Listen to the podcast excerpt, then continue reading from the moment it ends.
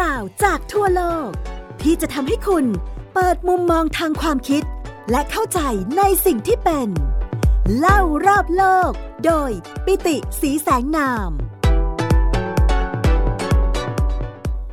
สวัสดีครับ คุณผู้ฟังที่รักทุกท่านขอต้อนรับสู่รายการเล่ารอบโลก โดยปิติสีแสงนามทางไทย PBS Podcast ครับ รายการนี้ก็เกิดขึ้นนะครับ เพราะว่า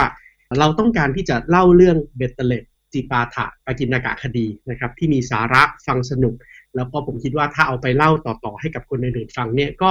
น่าจะได้อัธรสกันไปอีกแบบหนึงนะครับปกติด้วยหน้าที่การงานเนี่ยผมทำงานผมก็จะศึกษาวิจัยในเรื่องของอาเซียนนะครับแล้วก็ประเทศที่เป็นคู่เจรจาของอาเซียน ไม่ว่าจะเป็นจีน ญี่ปุ่น เกาหลี อินเดีย ออสเตรเลีย นิวซีแลนด์นะครับหลาย ๆ ครั้งงานของผมส่วนใหญ่ก็จะเป็นงานทางด้านวิชาการนะครับหรือว่า พูดถึงเรื่องของมุมมองทางด้านภูมิรัฐศาสตร์เศรษฐกิจที่เกี่ยวกับประเด็นต่างๆ ทางด้านความสัมพันธ์ระหว่างประเทศ แต่ถ้าลองมาคิดดูว่ามันยังมีเรื่องอื่น ๆ เรื่องราวที่น่าสนุกนะครับ เราก็เลยใช้คำว่าเบ็ดเตล็ดครับเบ็ดเตล็ดเนี่ยมันแปลว่า เล็กๆ น้อยๆนะครับหลายๆ อย่างที่เอามารวมกัน แล้วก็จีปาถะด้วยนะครับก็คือสารพัดทุกสิ่งทุกอย่าง เพราะฉะนั้นเบ็ดเตล็ดเป็นไมโครนะครับจีปาถะเป็น macro มันก็จะเกิดสิ่งที่เรียกว่าปกิณกะ ก็เอาเรื่องราวเหล่านี้มาเล่าให้คุณผู้ฟังฟัง รายการของเรานะครับเล่ารอบโลกก็จะออกอากาศผ่านทางไทย PBS Podcast เว็บไซต์ หรือว่าจะโหลดแอปพลิเคชัน ไทย PBS Podcast เข้ามาไว้ในโทรศัพท์มือถือก็ได้สำหรับท่านผู้ฟังที่ต้องการที่จะพูดคุยกับเรา พูดคุยกับผม แล้วก็ทีมงานเนี่ยก็สามารถที่จะใช้ช่องทางโซเชียลมีเดียต่างๆ ได้นะครับ ไม่ว่าจะเป็น Facebook ไม่ว่าจะเป็น Twitter นะครับก็ใช้ชื่อกันเดียวกันเลยครับ Thai PBS Podcast นะครับ T H A I เว้นวรรค PBS นะครับแล้วก็เว้นวรรค Podcast P O D C A S T นะครับเพราะฉะนั้นถ้าคุณผู้ฟังมีข้อสงสัยนะครับมี ประเด็นคำถามที่อยากจะแลกเปลี่ยนนะครับ ก็สามารถที่จะใส่ไว้ในกล่องข้อความนะครับ หรือว่ารีทวิตใน Twitter ใส่ไว้ในกล่องข้อความของ Facebook ได้เลยนะครับ แล้วเดี๋ยวผมจะนำเอาคำถามต่างๆ เอาประเด็นต่างๆ เหล่านี้มาพูดคุยกันในตอนท้ายของแต่ละครั้งของรายการพอดแคสต์ของเรานะครับสำหรับวันนี้นะครับเรื่องราวที่ผมอยากจะชวนคุณผู้ฟังพูดคุยกัน เนื่องจากงานที่ผมทำนะครับเป็นงานที่เกี่ยวข้องกับต่างประเทศเพื่อนบ้านอาเซียน และยังมี dialog partners หรือว่าคู่เจรจาอีก ไม่ว่าจะเป็นอินเดียจีน ญี่ปุ่น ออสเตรเลีย นิวซีแลนด์หรือว่าเกาหลี ซึ่งก็ล้วนแล้วแต่เป็นประเทศที่ทำให้ผมต้องออกไปทำวิจัยออกไปประชุมวิชาการต่างๆ นานา แล้วคำถามที่ผมมักจะได้ยินบ่อยที่สุด เวลาผมต้องเดินทางไปต่างประเทศ ซึ่งก่อนหน้าที่จะมีโควิดเนี่ยโดยเฉลี่ยผมเดินทางไปต่างประเทศทุกเดือนนะครับ บางเดือนก็ 3 ครั้ง บางเดือนก็ 2 ครั้งนะครับ แต่เชื่อไหมครับว่าคำถามที่ผมมักจะได้ยินบ่อยที่สุดก็คือ ไปต่างประเทศไปนอนตามโรงแรมหลาย ๆ ที่อะไม่กลัวผีเหรอ ผีมีจริงในโลกหรือเปล่า ผมมีเสียงของบุคคลต่าง ๆ มาเล่าแสดงทัศนะของตัวเองเกี่ยวกับเรื่องผีให้ทุกท่านฟังครับ ไม่เคยครับ ถ้าเอ่ยคำว่าผีเนี่ย มันมันเป็นอยู่ในสมองตั้งแต่เด็กปลูกฝังมาตั้งแต่เด็กครับพอพอถ้าพูดคำว่าผีเนี่ย ความกลัวมันมาก่อนละ ใครทำหนังเรื่องผีทำอะไรเงี้ย ผีมันก็ต้องมีความน่ากลัว มีความแบบตาถลนพอเราจำมันตั้งแต่เด็กว่าผีมันจะต้องเป็นแบบเนี้ย มันก็เลยทำให้เราจดจำจนพอโตมาเราก็มีความกลัวอยู่ คิดถึงวิญญาณที่ไม่ได้ไปผุดไปเกิด แล้วก็มาวนเวียนขอบุญกุศลกาสือครับ สือแบบผีแบบผีที่ชอบหลอกหลอนคนน่ะ เป็นหัวลอยอย่างเดียวแล้วก็มีไส้มีไส้ลอยอยู่ในอากาศกลัวจอปุ๊บขนตูดลุกเลยครับ อาจจะคิดถึงวิญญาณบรรพบุรุษหรือว่าคนที่เสียชีวิตที่รู้จักเรา เขาน่าจะอยู่อยู่ใกล้ๆเรา อาจจะยังไม่ไปไหนอะไรอย่างเงี้ยค่ะ คือเมื่อก่อนนะกลัว ตอนเด็กๆอะกลัว แต่พอตอนนี้เราศึกษาธรรมะเราก็เลยรู้สึกว่า ก็ก็ไม่ได้มีอะไรน่ากลัว เพราะเขาถ้าเขาอยู่ใกล้ๆเราเนี่ย คือเขาทำอะไรเราไม่ได้อยู่แล้วอะไรอย่างเงี้ยเขาอาจจะต้องการความช่วยเหลือจากเราเป็นสิ่งที่จับต้องไม่ได้นะคะเหมือนเรารู้ว่ามีแต่ก็ในอีกแง่หนึ่งมันก็อาจจะไม่มีค่ะ เป็นสิ่งที่อาจจะอยู่ในทุกๆทที่ หรือว่าอยู่ในตัวคนทุก ๆ คนก็ได้ค่ะ มันอาจจะเป็นวิญญาณหรือเป็นอะไรแบบนั้นด้วยหลังจากฟังจบไปแล้วผมคิดว่าคำถามหลายๆคำถามคงเกิดขึ้นในใจของคุณผู้ฟังนะครับ ตกลงผีมีจริงหรือเปล่า ผีน่ากลัวไหม แต่ที่แน่ๆสำหรับผมผมเชื่อว่าผีมีจริงครับ ถึงแม้ว่าเราจะไม่เคยจับต้องได้ เราจะไม่เคยพิสูจน์ได้ แต่ถ้าผีมันไม่มีอยู่จริง แล้วทำไมทุกคนถึงกลัวผีอะและไอ้ความที่มันไม่สามารถจะจับต้องได้ ไม่สามารถที่จะพิสูจน์ได้นี่แหละครับ แม้เวลาจะผ่านมาเป็นแสนปี เป็นหมื่นปี เป็นหลายพันปีแล้ว เราก็ยังพูดถึงเรื่องผีกันอยู่ เราก็ยังกลัวผีกันอยู่ มันเลยทำให้ผีเนี่ยมีอยู่จริงครับเพียงแต่ว่าการมีอยู่จริงของผีในแต่ละทัศนะเนี่ยมันอาจจะแตกต่างกันไปครับ วันนี้ผมจะขอเล่าเรื่องผีในอาเซียนให้คุณผู้ฟังได้ลองฟังกันดู จริง ๆ แล้วเวลาเราพูดถึงเรื่องผีเนี่ยคำว่าผีคำว่าเทพคำว่าพระเจ้าคำว่าสิ่งศักดิ์สิทธิ์ ไปไปมาๆในภูมิภาคเอเชียตะวันออกเฉียงใต้ หรือว่าในประเทศแถบบ้านของพวกเราเนี่ยมันกลายเป็นสิ่งที่เชื่อมโยงสัมพันธ์ใกล้ชิดกันอย่างยิ่งครับ ลองนึกภาพดูนะครับว่าคนสมัยก่อนเนี่ยคำถามที่เขาคงคำนึงถึงแล้วก็นึกถึงตลอดเวลา แล้วก็พยายามจะหาคำตอบก่อนที่จะมีศาสนา คนก็คงตั้งคำถามกับตัวเองนะครับว่า เอ๊ะ ทำไมมันถึงเกิดเหตุการณ์นั้น เกิดเหตุการณ์นี้ทำไมถึงมีแสงสว่างในเวลากลางวันทำไมฟ้าถึงกลายเป็นความมืดในเวลากลางคืนทำไมถึงมีฝนตกทำไมถึงมีฤดูกาลที่แปลงเปลี่ยนแปลงไปทำไมถึงมีฟ้าผ่าทำไมผลผลิตบางปีก็ดี บางปีผลผลิตทางการเกษตรก็ไม่ดี บางปีก็มีสัตว์ร้ายเข้ามาทำลายหมู่บ้านของตัวเองคำตอบที่เกิดขึ้นและทุกคนพยายามที่จะตอบก็คือ เพราะมันจะต้องมีอะไรสักอย่างหนึ่งนะ ที่คอยบงการให้สิ่งเหล่านี้เกิดขึ้น บางคนก็เรียกสิ่งเหล่านี้ว่าพระเจ้า บางคนก็เรียกสิ่งเหล่านี้ว่าผี บางคนก็ใช้คำว่าผีกับคำว่าพระเจ้า กับคำว่าเทพเจ้า กับคำว่าเทวดา เป็นคำคำเดียวกันไปเลยด้วยซ้ำในภูมิภาคของเราเนี่ยในอดีตส่วนใหญ่เรามักจะมีความเชื่อไปในทิศทางเดียวกันครับว่า จริง ๆ แล้วกำเนิดของชีวิตมนุษย์เนี่ยคนเรามีชีวิตขึ้นมาได้ยังไง คนเราออกมาจากท้องแม่กลายเป็นมีชีวิตเกิด แล้วก็แก่ตัวแล้วก็ตายไป แล้วอยู่ดีๆ วันหนึ่งก็ไม่มีชีวิตมันเกิดจากอะไร มันเกิดจากแค่เอาเนื้อหนังมังสาธาตุทั้งสีดินน้ำลมไฟมารวมกัน มันก็ยังไม่มีชีวิตนี่เพราะฉะนั้นการที่มีชีวิตอยู่ได้เนี่ยคนสมัยก่อนเขามีความเชื่อว่าสิ่งที่สำคัญที่สุดที่ทำให้กายหยาบหรือวัตถุมารวมกัน แล้วมันมีชีวิตขึ้นมาเนี่ยมันคือขวัญครับ ขวัญหรือคุณอาจจะเรียกว่าวิญญาณ หรือคุณจะเรียกว่าอะไรก็ตาม มันเป็นสิ่งที่เข้ามาประกอบกับสิ่งที่เป็น physical ครับไอ้ spiritual กับ physical ที่ผสมกันนี่แหละครับ มันทำให้ชีวิตเกิดขึ้นมาได้ ถ้าสิ่งที่เรียกว่าสปิริชวลหรือขวัญนนี้ มันไม่อยู่ในสถานะที่ปกติ อย่างเช่น คุณเดินทางไกลและคุณอ่อนเพลีย คุณเปลี่ยนที่ไปอยู่ในสถานที่ใหม่ คุณเดินทางจากเมืองหนึ่งไปอีกเมืองหนึ่ง คุณอาจจะไปเผชิญกับเหตุการณ์ต่างๆ ที่ทำให้ ขวัญหนีดีฟอร์และเกิดการบาดเจ็บ เพราะฉะนั้นเมื่อคุณเดินทางจากเมืองหนึ่งไปสู่อีกเมืองหนึ่งคุณก็ต้องมีการบายสีสู่ขวัญทำให้ขวัญกลับมาอยู่ในสภาพที่สมบูรณ์ เพื่อทำให้ทั้งร่างกายและจิตใจของคุณแข็งแรงครับถ้าคุณตกใจมากๆ คุณอาจจะอกสั่นขวัญบิน และถ้าเกิดว่าขวัญคุณหายขวัญคุณกระเจิดกระเจิงไป ดีไม่ดีคุณอาจจะเสียชีวิตเลยก็ได้ เพราะฉะนั้นการเสียชีวิตหรือความตายก็เกิดขึ้นจากการที่ร่างกายที่มันไม่มีขวัญอยู่กับตัวเนี่ยมันผุพังเน่าเปื่อยไปเรื่อยๆ แล้วมนุษย์ก็ต้องตั้งคำถามต่อครับว่าอ้าวแล้วขวัญที่ออกจากร่างกายเขาไปอยู่ที่ไหนล่ะ ขวัญที่ออกจากร่างกายเขาก็ไปอยู่ คนส่วนใหญ่ก็จะมองว่าที่ที่มันศักดิ์สิทธิ์มากๆ ที่ที่เรามองเห็นแต่เราจับต้องไม่ได้ นั่นก็คือท้องฟ้าครับ เพราะฉะนั้นในอดีตเขาก็เชื่อว่าเมื่อคนเราสิ้นอายุขัย ตายไปแล้ว ขวัญออกจากร่าง ขวัญก็จะกลับขึ้นไปอยู่กับขวัญของบรรพบุรุษอื่นๆนั่นแหละ ที่รวมตัวกันอยู่บนท้องฟ้า และเรียกสถานที่นั้นว่า ผีฟ้าหรือว่าผีแถน เห็นไหมฮะคำว่าผีอาจจะไม่ได้หน้าตาเหมือนซอมบี้อาจจะได้หน้าไม่หน้าตาเหมือนกระสือนางนาคพระขนงแต่ผีคือท้องฟ้า ผีคือภูเขา ผีคือความมืด ผีคือพระแม่โพศพที่อยู่ในท้องนา เพราะเราอยู่ในสังคมเกษตร ราะฉะนั้นผีมีทั้งความหมายที่ดีและความหมายที่ไม่ดี ศาสนาที่มาก่อนศาสนาอื่นๆ แล้วก็อยู่ในภูมิภาคเหล่านี้เนี่ยเราเรียกรวมกันในภาษาของนัก anthropology รือว่านักคติชนวิทยา เขาจะใช้คำว่า animism หรือว่าศาสนาผี เมื่อมีความตายเกิดขึ้น เมื่อขวัญขึ้นไปอยู่บนผีฟ้า เมื่อขวัญขึ้นไปอยู่กับผีแถนบนฟ้า เมื่อแม่น้ำก็มีผีหรือเทวดาประจำเมื่อภูเขาก็มีผีหรือเทวดาประจำมนุษย์ที่เริ่มเพาะปลูกเริ่มใช้ชีวิต ก็อยากที่จะให้ฝนฟ้าตกต้องตามฤดูกาลเกิดความอุดมสมบูรณ์ เพราะฉะนั้นมันก็ต้องมีวิธีในการที่จะติดต่อกับผี อยากรู้ว่าอดีตเป็นยังไง อยากรู้ว่าอนาคตเป็นยังไง อยากรู้ว่าเอ๊ในอนาคตอีกปีหนึ่งข้างหน้าอีก 3 เดือน 6 เดือนข้างหน้า ฝนจะตกต้องตามฤดูกาลไหมถ้าเราเป็นเด็กเล็ก ๆ เราอาจจะถามปู่ย่าถามพ่อแม่เรา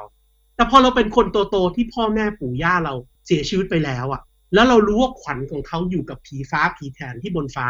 เราจะติดต่อเขาได้ยังไงนำมาซึ่งคนที่มีหน้าที่หน้าที่หนึ่งใน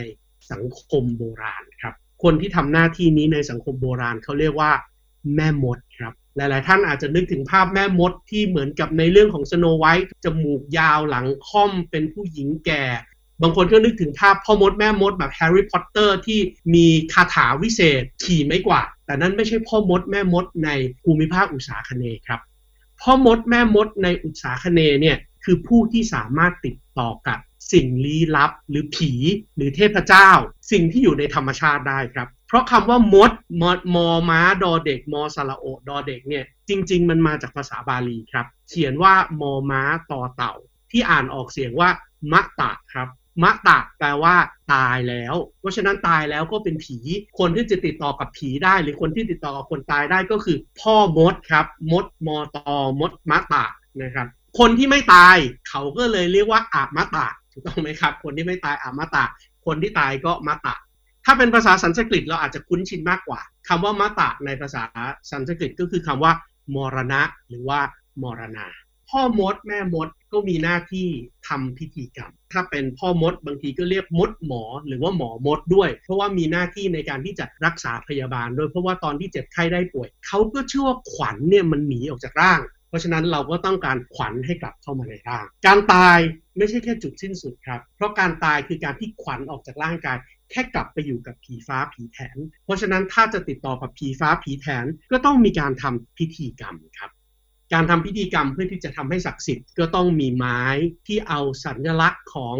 สิ่งที่เป็นการเจริญงอกงาม อย่างเช่น ใบไม้ ต้นไม้มามัดรวมกับไม้ เพื่อที่จะใช้เป็นอุปกรณ์ที่แสดงให้เห็นถึงความศักดิ์สิทธิ์ดอกไม้ใบไม้ที่เชื่อว่ามีความศักดิ์สิทธิ์ บางคนก็บอกว่านี่คือกลุ่มสัญลักษณ์ pagan ก็เป็นอีกศาสนาหนึ่งที่คล้ายๆ animism ที่เรียกว่าศาสนา pagan โอศาสนา pagan ไม่ได้มีแต่เฉพาะใน Southeast Asia นะครับแต่ว่ามีไปทั่วโลกเลย ศาสนา pagan เนี่ยมันมาจากคำว่า paganus ครับที่แปลว่าผู้อยู่ในชนบท เพราะว่าตอนนั้นน่ะคนในเมืองก็จะนับถือศาสนาคริสต์นับถือศาสนาที่เป็นศาสนาหลัก แต่คนที่อยู่ภายนอกคนที่อยู่ในชนบทหรือว่า paganus ก็จะนับถือศาสนาท้องถิ่น ศาสนาท้องถิ่นก็บอกว่ามีผีหลายตน มีเทพเจ้าหลายตน มีเทวดาหลายตน เป็นศาสนาแบบที่เราเรียกว่า folk religions เป็นศาสนาท้องถิ่น ยกตัวอย่างศาสนาท้องถิ่นที่สร้างมูลค่ามหาศาลในทางเศรษฐกิจก็อย่างเช่น ค้อนที่ราคาแพงที่สุดในโลก และอยู่กับคนที่สามารถคู่ควรได้เท่านั้นครับ นั่นก็คือค้อนของโตเทพเจ้าแห่งสายฟ้า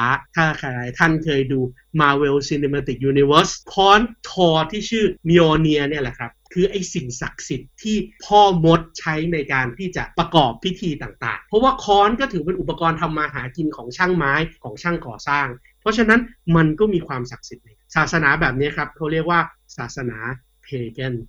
ศาสนา pagan ศาสนาผี animism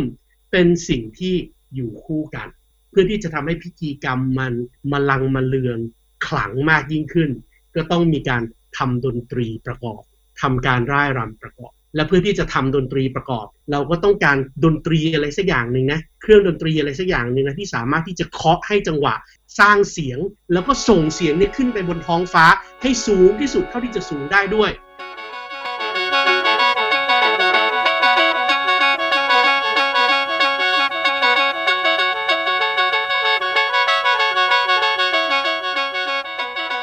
นั้นเราก็ควรจะต้องเอาลำไม้ไผ่มาต่อกันเป็นท่อนๆถูกต้องไหมครับลำไม้ไผ่เล็ก ๆ ที่เมื่อเสียงของลมผ่านลำไม้ไผ่ไป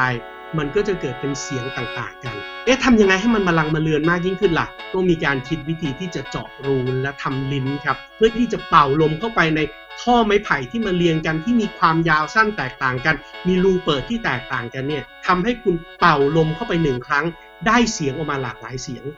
และนั่นก็คือถิ่นกำเนิดของจุดกำเนิดของเครื่องดนตรีที่ใช้กันในภาคพื้นแผ่นดินของอุษาคเนหรือว่าอาเซียนครับ นั่นก็คือเครื่องดนตรีที่เรารู้จักกันในนามแคน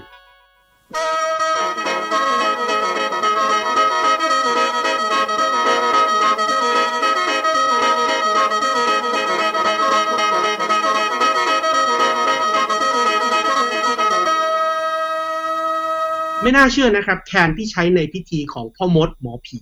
ในภูมิภาคนี้ จะถูกส่งต่อไปยังเอเชียใต้ ไปยังอินเดีย ไปยังเปอร์เซีย ไปยังตะวันออกกลาง และไปจนถึงยุโรป และแคนเนี่ยแหละครับคือเครื่องดนตรีชิ้นแรกของมนุษยชาติ ที่สามารถที่จะปล่อยลมผ่านลิ้นพิเศษที่ทำให้การเป่าลมหนึ่งครั้งเกิดเสียงได้มากกว่าหนึ่งเสียง และพอมันไปถึงยุโรปมันถูกพัฒนาขึ้นจนกลายเป็นท่อลมที่เป็นทองเหลือง ที่เป็นโลหะ และนั่นคือออแกนที่ถูกดีดในโบสถ์วิหารต่างๆ ทั่วทั้งยุโรป เพื่อสร้างความก้องกังวาน และเพิ่มความเข้มขลังบลังมาเลือน ให้กับพิธีกรรมทางศาสนาในยุโรปมากมายมหาศาลก็ล้วนแล้วแต่มีถิ่นกำเนิดจากอาเซียนด้วยเช่นเดียวกันนะครับ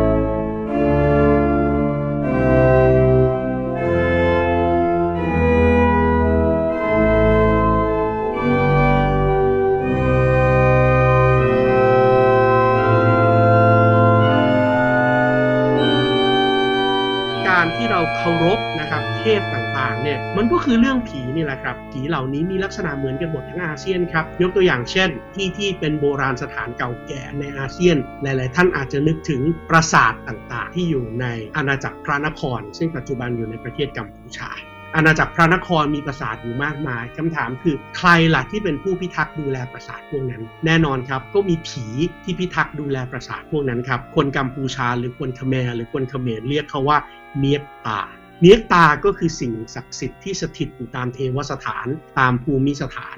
สิ่งศักดิ์สิทธิ์เหล่านี้ก็ช่วยบนบานสารกล่าว ช่วยดลบันดาลได้ด้วย ช่วยรักษาโรคได้ด้วยทำหน้าที่ติดต่อระหว่างจิตวิญญาณกับการบำรุงขวัญของคน ไม่ใช่เฉพาะในกัมพูชาครับ อย่างเช่นในเวียดนามก็มีกลุ่มคนที่เรียกว่าเลินดงเลินดงเนี่ยเป็นคนในลัทธิแอนิมิซึมของหรือว่าเพแกนของเวียดนามครับ เขาเรียกว่าลัทธิดาวเหมล ดาวเหมลเนี่ยเคารพบูชาเทพสตรีครับเคารพบูชาผีผู้หญิง ที่สถิตอยู่ตามถิ่นต่างๆ มีการสร้างสารเพียงตาไว้ตามหมู่บ้าน เหมือนกับที่เรามีพระภูมิเจ้าที่ในหลาย ๆ แห่งในเอเชียตะวันออกเฉียงใต้ เอาหินมาตั้งเป็นวงกลม แล้วเรียงกันไว้ในพื้นที่ที่ถือว่าเป็นพื้นที่ศักดิ์สิทธิ์ของหมู่บ้าน สารเพียงตาเหล่านี้เกิดขึ้น ไม่ใช่เฉพาะในแค่กัมพูชาลาว และเวียดนาม ลงไปถึงอาเซียนภาคพื้นสมุทรก็มีความเชื่อเรื่องพวกนี้ด้วยครับ ก่อนที่จะมีการเข้ามาของศาสนาพราหมณ์ ก่อนที่จะมีการเข้ามาของศาสนาอิสลาม คนในพื้นที่ของเอเชียตะวันออกเฉียงใต้ที่อยู่ในภาคพื้นมหาสมุทรก็มองครับว่าบางพื้นที่เนี่ยมันมีความศักดิ์สิทธิ์อยู่นะ มันมีผีมันมีเทพเจ้า สิงสถิตอยู่ในพื้นที่พวกนั้นด้วย และคนที่จะติดต่อกับพื้นที่เหล่านี้ได้กับสิ่งศักดิ์สิทธิ์เหล่านี้ได้ ในมาเลเซีย ในบรูไนในอินโดนีเซีย เรียกเหมือนด้วยเลยครับภาษาบาฮาซาเรียกว่า bomoh อาจจะเกี่ยวข้องกับคำว่าพ่อหมอของประเทศไทยก็ได้นะครับ เพราะว่าพ่อหมอก็มีหน้าที่ในการติดต่อ เพื่อที่จะรู้อดีต รู้อนาคตก็ติดต่อกับผีเช่นเดียวกัน bomoh ในซาบาห์ซาราวักเนี่ยทุกวันนี้ก็ยังมีคนเชื่อถือยึดมั่นอยู่นะครับ ยกตัวอย่างเช่นในกรณีที่มีสายการบิน Malaysian Airlines สองลำที่หายไปอย่างผิดปกติ คนมาเลเซียจำนวนหนึ่งก็ให้ bomoh หรือว่าพ่อหมอของเขาเนี่ยในการที่จะไปดูสถานที่ แล้วลองวิเคราะห์ลองติดต่อกับวิญญาณดูซิว่า เครื่องบินเหล่านั้น มันหายสาบสูญไปไหน และในพื้นที่ที่เป็นพื้นที่ศักดิ์สิทธิ์เนี่ยไม่ว่าจะเป็นในซาบา ในซาราวักในบรูไนในบอร์เนียว ในกาลิมันตัน เขาเรียกพื้นที่เหล่านี้ว่ากาอามันตัน หรือว่ากิโนอิงัน เพราะเขาเชื่อว่าในพื้นที่ศักดิ์สิทธิ์เหล่านั้น มันมีวิญญาณแห่งท้องนา วิญญาณแห่งท้องนานี่แหละ ในที่สุดพอศาสนาพราหมณ์ที่เข้ามากับการค้าจากเอเชียใต้เข้ามา จะถูกพัฒนาต่อจนเป็นเทพสตรี ที่เรารู้จักกันในนามเทวีสรี หรือว่าพระแม่โพธิ์ศพไม่น่าเชื่อนะครับ พระแม่โพศพคือเทพท้องถิ่นที่เราฟังเหมือนกับอยู่ในศาสนาพราหมณ์ บางคนบอกว่าก็คือพระนางลักษมีไม่ใช่เหรอภรรยาของพระวิษณุ แต่เอาเข้าจริง ๆ ในประเทศอินเดียในเอเชียใต้ ไม่มีพระแม่โพศพนะครับ พระแม่โพศพเป็นการนำเอาเทวสตรีในศาสนาพราหมณ์ มาครอบทับกับตำนานเรื่องของผีที่อยู่ในท้องไร่ท้องนาที่จะช่วยดลบันดาลให้ปีนั้น การทำการเกษตร การทำไร่การทำนามันดีหรือมันไม่ดี คุณกำลังฟัง เล่ารอบโลก โดยปิติสีแสงนาม ทางไทย PBS Podcast ส ห็นไหมครับว่าการใช้เรื่องของการมีผี เพื่อที่จะทำให้เคารพธรรมชาติ เพื่อที่จะทำให้เราอยู่กับธรรมชาติได้อย่างยั่งยืน เพื่อที่จะทำให้เรานึกถึงบุญคุณของธรรมชาติ ที่ทำให้เรามีข้าวกิน มีชีวิตที่ดีของเกษตรกร ให้ความเคารพของขวัญที่อยู่ในยุ้งฉางที่อยู่ในท้องไร่ท้องนา ไม่ไปเบียดเบียน ไม่ไปทำทุกอย่างให้มันล้นเกินจนเกิดมลภาวะเป็นพิษ มีการขอบคุณพระแม่คงคา พระแม่โพศพต่างๆเหล่านาเหล่านี้แหละ มันทำให้เกิดความยั่งยืนในวิถีชีวิตของคนเอเชียตะวันออกเฉียงใต้ ก่อนจะทำขวัญข้าว ก่อนจะทำขวัญนา หลายๆ ท่านอาจจะเคยเห็นไม้ไผ่ที่เอามาสารเป็นรูปดาว เรียกว่าเฉลว ไอ้รูปดาวที่เป็นแพทเทิร์นเหล่านั้นแหละครับ ก็เป็นรูปเดียวกันกับที่อยู่ในคอนมโยเนียของโทและอยู่ในศาสนาเพแกนที่ตอนหลังศาสนาหลักบางศาสนาก็บอกว่านี่มันเป็นสัญลักษณ์ของซาตานเพราะนั้นเวลายืนทำพิธีก็ต้องยืนในดวงดาวที่สลักอยู่บนพื้นแต่ศาสนาผีมีีอิทธิพลมากกว่าที่เราคิดครับ เพราะในที่สุดมันทำให้เกิดศาสนาไทยขึ้นมาครับ ศาสนาไทยที่เป็นการรวมกันของผีของพุทธและของพระประเพณีปฏิบัติเรื่องเหล่านี้ เรื่องผีในพื้นที่ต่างๆ ซึ่งผมยังไม่ทันได้เล่าเลยว่าตกลงแล้ว ผมเคยเจอผีหรือเปล่า เวลาเดินทางไปในอาเซียน แต่ช่วงท้ายของรายการ ผมจะมาบอกเคล็ดลับว่า ถ้าเดินทางในอาเซียน เดินทางไปทุกแห่งทั่วโลกบ่อยๆแบบผม แล้วไม่อยากเจอผีต้องทำยังไงบ้าง ข้อแรกเลยครับ เวลาบุ๊กโรงแรม เวลาจองโรงแรม ถ้าท่านสามารถกำหนดโรงแรมได้ล่วงหน้า เชื่อผมนะครับ copy paste ชื่อโรงแรมใส่ใน Google เขียนตาม keyword สั้นๆครับ ผีดุหรือ haunted ภาษาอังกฤษหรือเปล่า แล้วลองกด enter ดูครับ ถ้ามันเคยมีเรื่องราวน่ากลัวเกิดขึ้น Google จะตอบคุณได้ครับว่า คุณไม่ควรจะไปนอนพักในโรงแรมนั้น แล้วคุณก็เลือกโรงแรม แต่ถ้าเกิดสมมติคุณไม่ได้เป็นคนกำหนดโรงแรมได้เอง คุณต้องไปในโรงแรมที่เขาจองไว้ให้ ผมแนะนำอย่างแรกสุดเลยครับ เวลาเข้าโรงแรมพยายามเช็คอินในช่วงเวลากลางวันครับเพราะช่วงเวลากลางวัน จะเป็นเวลาที่เราจะสังเกตเห็นอะไรได้ดีกว่าครับ และถ้าเกิดไปถึงโรงแรมสมมติผมไปทำงานวิจัย ผมเดินทางไปถึงเมืองสักเมืองหนึ่งแล้วผมไปเจอโรงแรม แล้วพอผมไปคุยกับ reception เขาบอกโอ้ยวันนี้โรงแรมเต็มแล้วค่ะ ไม่มีห้องว่างเลย สิ่งที่ควรทำอย่างยิ่งคืออย่าไปเซ้าซี้นะครับ ไม่ต้องไปเซ้าซี้แล้วโอ้ยมีสักห้องหนึ่งไหม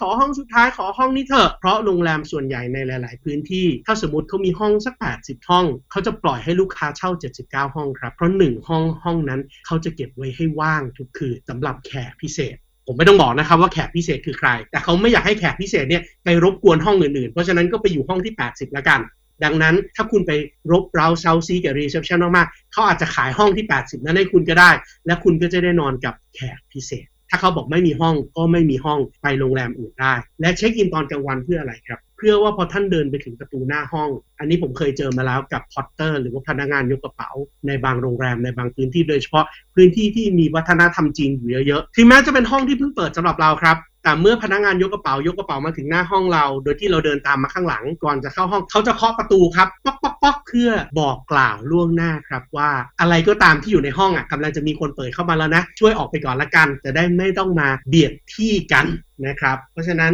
จะเข้าโรงแรมไหนก่อนเข้าโรงแรมเคาะประตูสักนิดนึง บอกคนที่เขาอาจจะเผลออยู่ในห้องก่อนที่คุณจะเข้าไป เช็คอินเวลากลางวันดียังไงครับเพราะเมื่อเข้ามาในห้องแล้วสิ่งที่ควรทำอย่างยิ่ง เปิดม่านครับเปิดม่านให้หมดเลยครับให้แสงของพระอาทิตย์ฉายเข้ามาในห้อง แสงของพระอาทิตย์จะมีพลังงานที่ทำลายล้างทุกสิ่งทุกอย่างที่น่ากลัวได้ครับ และแสงของพระอาทิตย์จะทำให้เรามองเห็นทุกอย่างถนัดถนีครับ ดังนั้นถ้าเข้ามาแล้วรู้สึกทำไมทำเลตรงนี้มันไม่น่าจะมีกรอบรูป แต่มันกลับมีกรอบรูปทำไมตรงนี้มันไม่ควรจะมีอะไรมาแขวน มันกลับมีอะไรมาแขวน รู้สึกตำแหน่งตำแหน่งที่ตั้งมันแปลกๆ ไม่ต้องคิดจะไปเปิดดูหลังกรอบรูปหลังอะไรพวกนั้นนะครับ เพราะบางครั้งมันอาจจะเป็นยัน มันอาจจะเป็นการเจิม มันอาจจะเป็นสัญลักษณ์พิธีกรรมอะไรต่างๆ ที่เขา เตรียมไว้สำหรับห้องพวกนั้น เพราะเขาไม่อยากให้มันเกิดเหตุการณ์ไม่ดี แต่เขาจะเขียนเป็นยันแปะไว้เลย ลูกค้าก็คงไม่ชอบ ดังนั้นเขาจะกรอบรูปมาบังไว้ เพราะฉะนั้นถ้าเข้ามาแล้วรู้สึกห้องไหนมันไม่ชอบอะอยู่แล้วรู้สึกไม่สบาย ลงไปบอกที่รีเซพชันได้ครับเขาเข้าใจ พนักงานโรงแรมรู้อยู่แล้วครับ ถ้าลูกค้ามาขอเปลี่ยนห้องโดยไม่มีเหตุผลเนี่ยแล้วถ้าเกิดเขามีห้องว่างเขาให้เข้าห้องเขาให้เปลี่ยนห้องได้อยู่แล้ว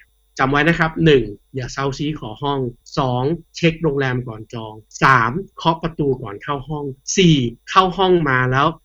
ควรจะเช็คอินเวลาบ่ายๆ หรือเวลากลางวันครับ เพื่อเปิดหน้าต่างให้พระอาทิตย์แสงส่องเข้ามาทำลายและชนะทุกสิ่งได้ครับ ดูสถานที่แขวนรูปแขวนอะไร ถ้ารู้สึกไม่ดีออกจากห้องเถอะครับ เปลี่ยนห้องได้ และอีกเรื่องหนึ่งที่น่าสนใจมากๆ และผมเคยเจอในสิงคโปร์ก็คือเพื่อนสิงคโปร์แนะนำว่าเวลาเข้าไปในห้องโรงแรมเนี่ย สิ่งที่อีกอย่างหนึ่งควรทำคือเวลาถอดรองเท้า อย่าถอดรองเท้าให้หัวรองเท้าไปในทางเดียวกัน หรือส้นรองเท้าไปในทางเดียวกันครับแต่ให้วางรองเท้าแบบกับหัวกับหาง หัวไปทางเอาข้างซ้ายเอาหัวไปข้างหน้า ข้างขวาเอาหัวไปข้างหลังครับให้หัวรองเท้าชนกับส้นรองเท้าเข้าไว้ เพื่อให้มันเป็นรูปยินหยาง แล้ววางอยู่หน้าห้องเลยครับเพราะสัญลักษณ์ยินหยางจะช่วยทุกสิ่งทุกอย่างได้ เช่นเดียวกันครับ ถ้าคุณจองห้องพักแล้วมันเป็นเตียงคู่ แล้วคุณเดินทางคนเดียว อย่านอนแล้วปล่อยอีกเตียงหนึ่งไว้ว่างๆครับเอากระเป๋าเดินทางเอาอะไรต่อมีอะไรมาวางให้มันเต็มๆไว้ในเตียงว่างๆนั่นแหละครับ ตื่นมาจะได้ไม่ตกใจ แล้วก็ที่สำคัญที่สุดสวดมนต์ก่อนนอนครับ แล้วถ้าเกิดว่าท่านมีความเชื่อในศาสนาไหนก็ตาม ท่านก็ทำตามความเชื่อในศาสนาของท่านครับ และผมเชื่อว่าการเดินทางไม่ว่าจะไปที่ไหนก็ตาม ท่านจะสามารถหลับได้อย่างเป็นสุขครับก็ต้องอย่าลืมว่าสถานที่ที่ท่านมักจะเจอผีกันบ่อยที่สุดก็คือ โรงแรมที่ท่านพักนอนนะครับ วันนี้ก็อาจจะยังไม่ครบทุกเรื่องนะครับที่เกี่ยวข้องกับผีในอาเซียน แต่ในตอนต่อไปเรายังมีเรื่องผีในอาเซียนของอีกหลาย ๆ ประเทศมาเล่าให้ฟังครับสำหรับเรื่องราวของผีอาเซียนในตอนนี้จริง ๆ ยังมีประเด็นอีกมากมายนะครับที่น่าสนใจ หลาย ๆ ท่านอาจจะไม่เชื่อนะครับ ไม่ใช่แค่เฉพาะคนไทยเท่านั้นที่ขอหวยจากผี แต่หลาย ๆ ประเทศในอาเซียนก็ทำด้วยเช่นเดียวกัน ใน EP หน้าผมจะมาเล่าให้ฟังต่อครับว่า ผีนัดเทพทันใจของเมียนมาเป็นยังไง แล้วก็แรงพยาบาทผีเฮี้ยน ที่ทำให้ถึงขนาดที่มีการบูชาผีที่นี่ทีไรมีการตัดสัมพันธ์ทางการทูตระหว่างประเทศมหาอำนาจทุกครั้งไปนะครับ คราวหน้าผมจะมาเล่าในเรื่องของศาลเจ้ายาสุกุนิในประเทศญี่ปุ่นนะครับ แล้วก็สิ่งที่ติดไว้ใน EP นี้และจะเล่าใน EP หน้าก็คือ ประสบการณ์เรื่องผีที่ตัวผมเองเคยเจอ อยากจะรู้ว่ามีอะไรเกิดขึ้นบ้าง ไว้พบกันใหม่ในพอดแคสต์ตอนหน้าครับ ช่องทางรับฟังรายการของเรานะครับ เล่ารอบโลก สามารถที่จะฟังได้ทางเว็บไซต์นะครับหรือว่าแอปพลิเคชันดาวน์โหลดก็ได้นะครับจาก iOS แล้วก็ Android นะครับที่ไทย PBS Podcast นะครับไทย PBS Podcast และถ้าเกิดว่าคุณผู้ฟังอยากจะพูดคุยสนทนาหรือว่าแลกเปลี่ยนประสบการณ์ มีคำถามมีคอมเมนต์สามารถที่จะใส่ข้อความเหล่านี้ใส่คำถามเหล่านี้ แล้วเดี๋ยวผมจะมาพูดคุยในตอนต่อๆไปได้ ในกล่องข้อความทาง Facebook หรือทาง Twitter ซึ่งใช้ชื่อเดียวกันเลยครับไทย PBS Podcast สำหรับวันนี้ผมปิติศรีแสงนามและ Podcast เล่ารอบโลกขอลาไปก่อน จนกว่าจะพบกันใหม่ในตอนหน้าครับ สวัสดีครับ ติดตามรับฟังรายการ เล่ารอบโลก ได้ทางเว็บไซต์และแอปพลิเคชันไทย PBS Podcast และติดตามความเคลื่อนไหวรายการได้ที่ สื่อสังคมออนไลน์ไทย PBS Podcast ทั้ง Facebook, Instagram, YouTube และ Twitter